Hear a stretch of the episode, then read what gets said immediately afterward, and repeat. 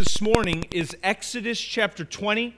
We're going to read verses one through fifteen.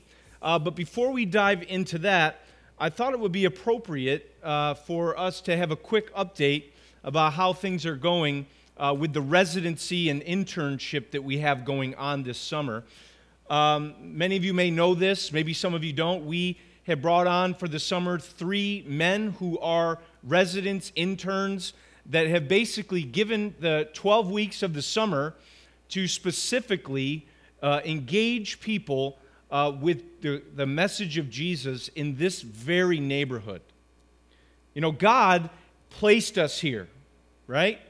Like, if we look back over the last year and we see how did Renovation Church get to this place, it was very clear to us based on the orchestration of events, the, the generosity, the provision that came forth, that God was doing something that we didn't necessarily imagine at the time, but God was doing something to, to send a people who call on His name, who trust in His Son, to this particular community.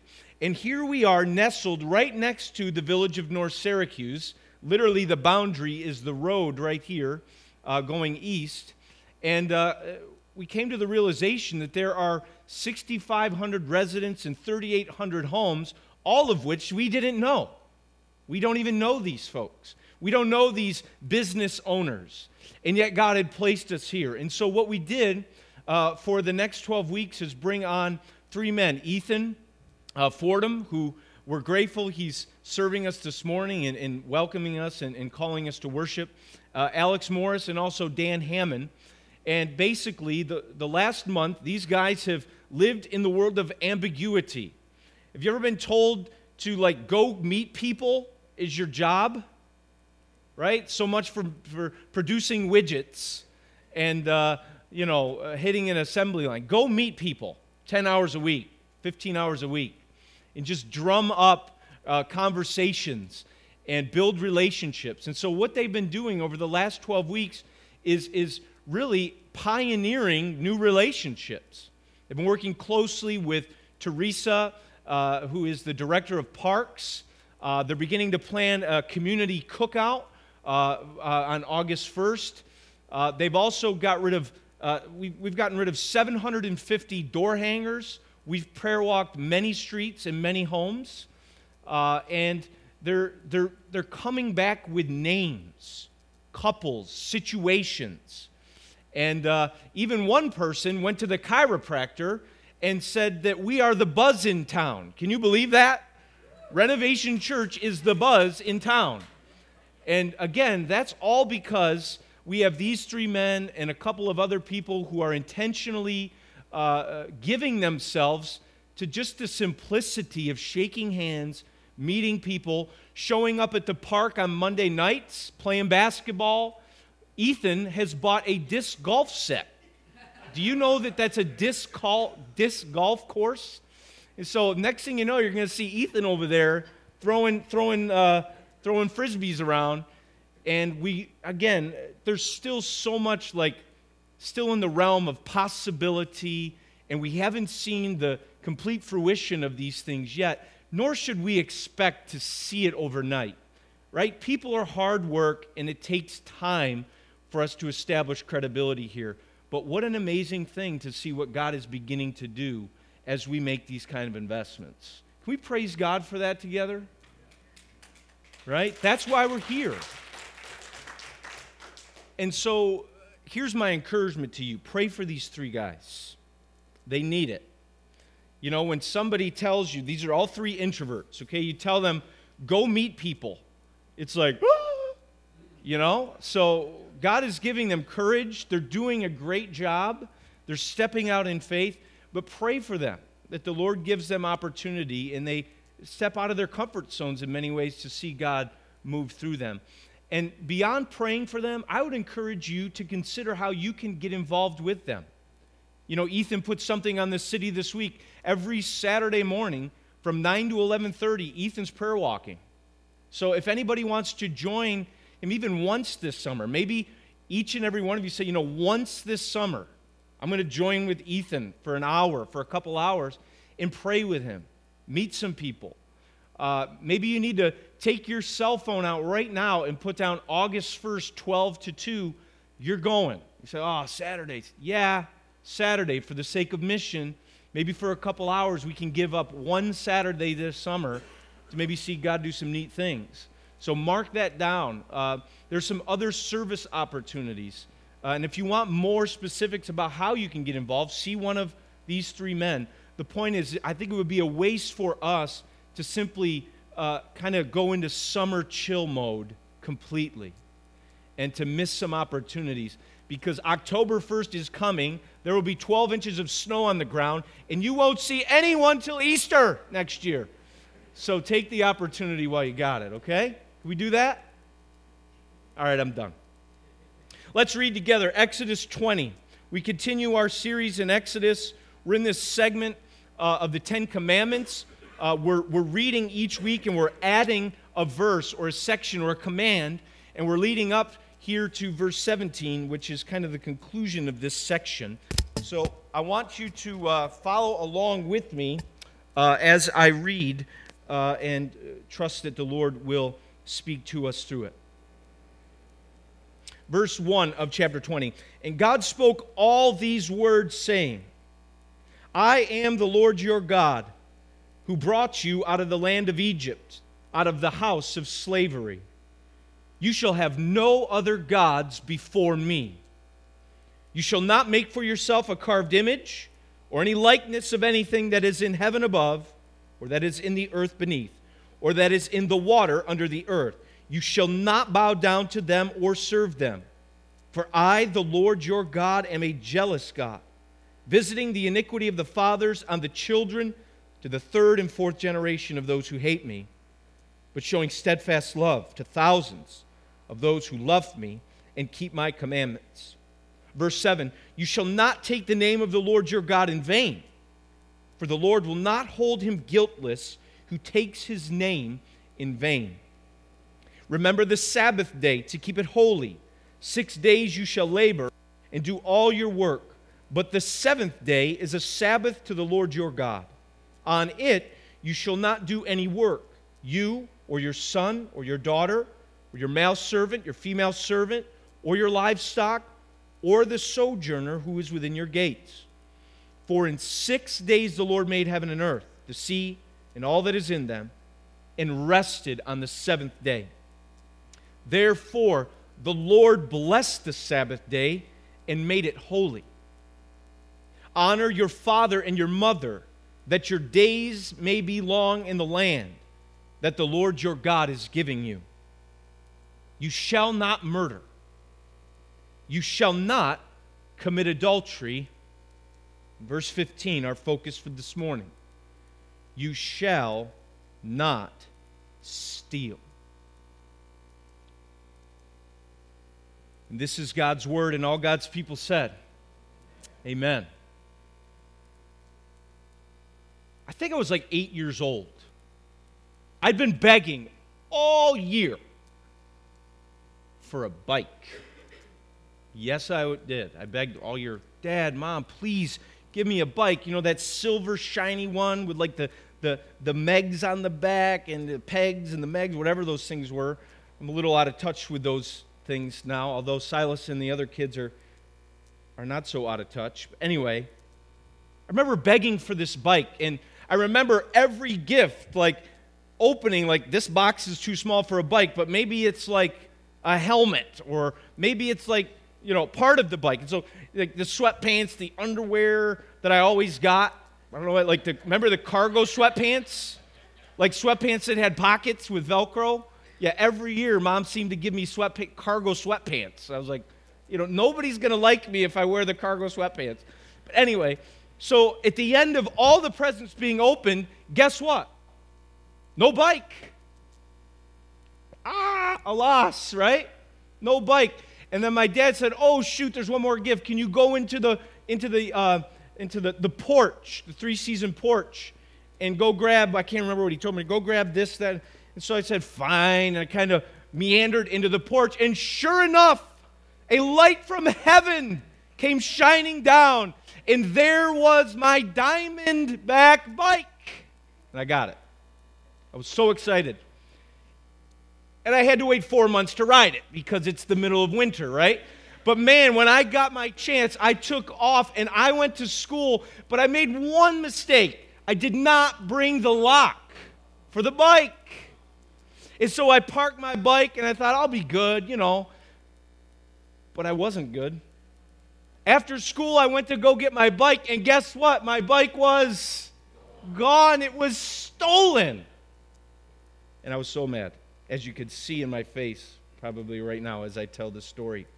I was so grieving loss, a prized possession that was clearly mine. This is my bike. I have the right to its use and nobody else.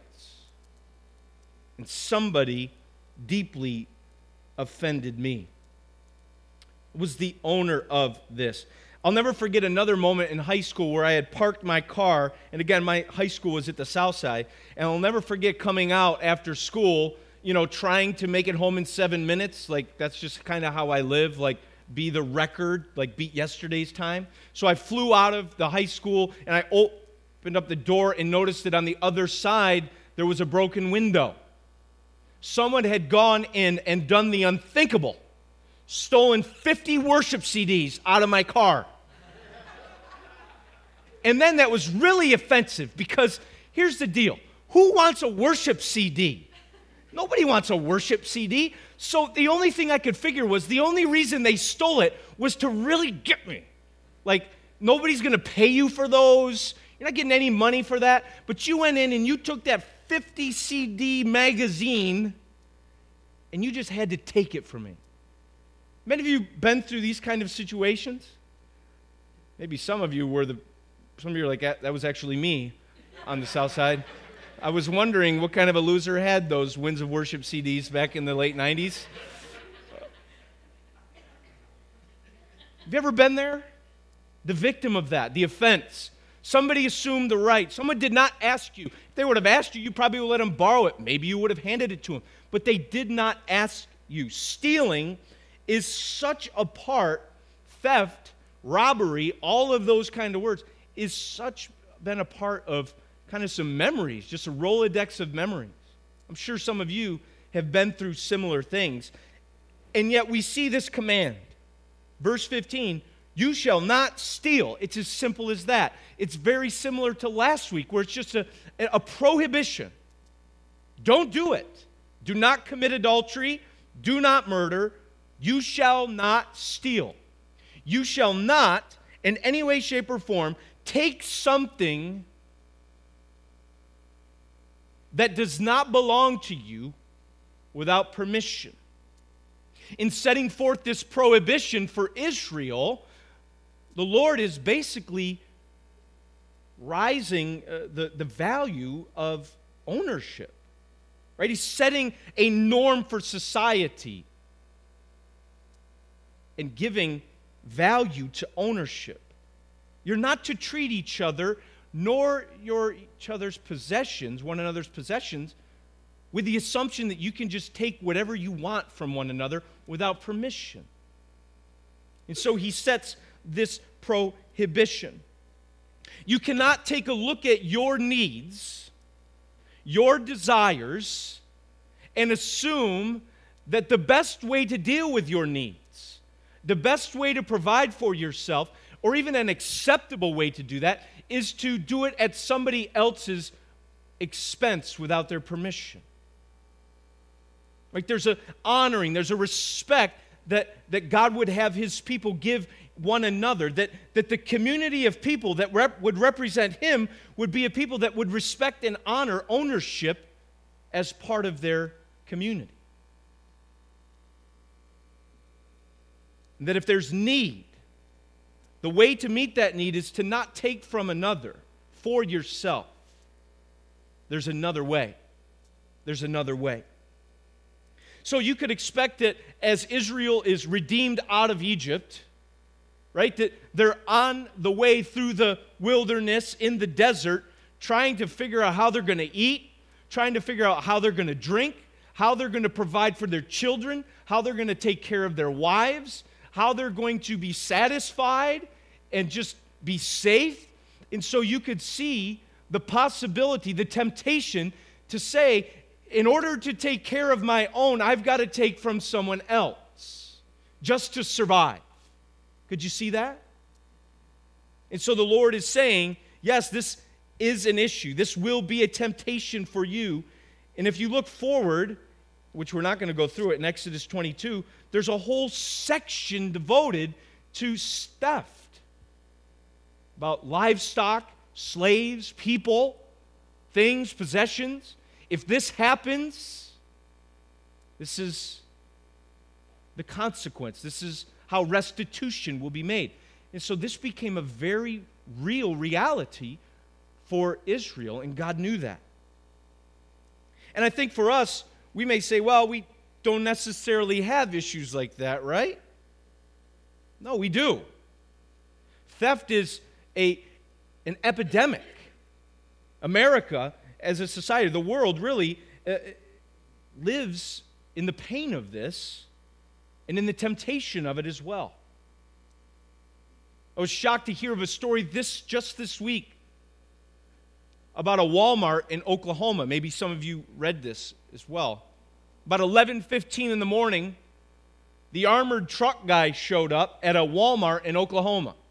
Right? He had his gun, he had his, his gear, he had his vest, he had his hat, he had his bag, and he had his keys. He just came from the armored truck. So he came into the Walmart in Oklahoma, and he said, okay, it's time for the cash deposit, as it is every day, right? Walmart's got a lot of money, and they need an armored car to deal with it, right? They need those controls. So eleven fifteen, the guy walks up to the counter, and the look of shock on the employee's face. Oh, no, it's the armored truck guy. But the armored truck guy just came forty-five minutes ago. Some guy dressed in Under Armour. It's funny, they review the tape, and then you realize somebody wasn't thinking, right? Guy's got like a Nike shirt on, but it's tight. He's got one of these vests. He's got some gear. He's got a hat. Guy walked right up to the counter forty-five minutes earlier, walked out with seventy-five thousand dollars. Nobody knew. Robbery. Theft. Happens all the time, and we're shocked, but it's real. How about identity theft? Isn't that the big one today? Don't tell anyone your social security number. You say, well, that won't happen to me. Well, I'll tell you what, twenty thirteen, no, twenty twelve, uh, when I got a job doing taxes, I had to submit my information to the I R S to get a tax prep preparer I D number or something like that, so that I could be officially signing tax documents, right? So I applied to the I R S, and it came back rejected. I thought, man, I thought that I didn't know they knew about those issues in my life. No, it got rejected. You know why? Because somebody already filed a ten forty in my name on a college campus in North Carolina. And so my social security number had been ripped off, and some college student was trying to make like thirty-five hundred dollars off my identity. The I R S, thank God, caught it and basically uh, stopped everything in reference to my social security number. So I couldn't get a tax prepper I D, uh, preparer I D number. I, cu- I couldn't do anything, and I had to file a paper. Uh, I couldn't e-file that. It was really annoying. But I wonder if many of you, too, throwing out some of your, your documents or emailing something uh, or, or whatever, maybe emailed a credit card, there's some sort of identity theft. Uh, there's an attempt made to take something that is rightfully yours that you own. And anybody else gone through this? Or am I the only crazy person? Yeah, see, some of you here, hands up. Do you know that fifteen million dollars, I'm sorry, fifteen million residents have their identities used fraudulently every year in this country? fifteen million people. And it costs fifty billion dollars a year, identity theft. How about employee theft? How about that, Joe? Weren't you on the news in the last month? We don't know if it was an employee, but it looks like an inside job. Somebody busts through a wall with a sledgehammer trying to take the safe at one of the O I Ps. Right? And I've heard many business owners say, everybody's stealing from me. You got to assume it. Everybody. Turns out seventy-five percent of employees in the United States, seventy-five percent of employees uh, have stolen at least once from their boss in the last year. Now that ranges from, you know, cutting out twenty minutes early without telling anybody and messing with your time card, to taking a pack of, of maybe paper clips home for personal use, to taking money out of the drawer. So it's wide range. But still, theft nonetheless. seventy-five percent of employees steal from their employees at least once in a given year. Scary, but assumed. How about tax evasion? Say, uh-oh, somebody's hitting somebody here. Trying to cut corners with the federal government. three hundred thirty-seven billion dollars a year, estimated by one accountant, as revenue loss for the United States government just by cutting corners. three hundred thirty-seven billion dollars. We're thieves. We are. And these are the biggies. We haven't necessarily got down to some of the to the minor things where we lose integrity over uh, the guy who accidentally dropped, dropped twenty bucks in front of us at the mall, and we're saying, did anybody see that except for me? Maybe I'll pick it up and put it in my pocket. Right? Does anybody notice? We are thieves. And the question becomes, why would we steal?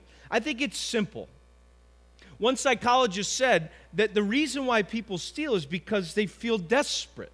They feel as though they have to, right? To provide for themselves. They might be in a financial situation where it just seems absolutely necessary. The only way out to take care of oneself and to provide is to steal. It's out of desperation. Their kids need food. So it's a, it's a need to provide. The other issue is, is deprivation, right?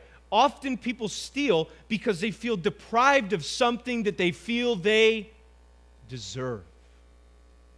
Why so many employees probably justify taking a little money out of the drawer, because they work really hard and the boss doesn't see it, right? And I worked fifteen more minutes last night, so what's another slice of pizza when nobody's looking? You get the idea. They feel entitled. Out of a sense of entitlement, out of a sense of de- deprivation, this is something I deserve and I've been unfairly deprived of. It's about dealing with needs and wants and taking a look at other people who have what we want and we need, and assuming ownership over it without their permission. That's stealing, any way, shape, or form that we do that. And so the Lord takes a look at how we deal with our needs and our wants in relationship to one another and says, do not steal. Don't do that. Don't take from one another without permission. There's a better way to deal with your needs and your wants that is more representative of who I am. And I think that's the issue here at stake. Remember the uses of the law. The use of the law, right? Calvin talks about it. We've, we've talked about it often in this. It's that this, the law is here to reveal the nature of God. So in commanding us to not steal, there is a revelation of the righteousness of God in that. There's also a restraining of our sin. It's creating a boundary. Don't do this. It's a restraint. And last, it's a reflection. It's a re- revelation of who we are. It's a mirror. We look at it and we see that we are by nature people who respond to desperation and deprivation by wanting to take from someone else, to do whatever it takes to have that itch scratched, to have that need provided for, to have that entitlement given. But we see that stealing is absolutely inconsistent with the nature of the God that we worship.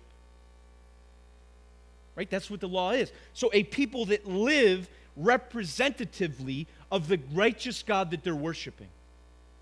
It doesn't fit. It's swimming upstream into the nature and the character and the righteousness of God.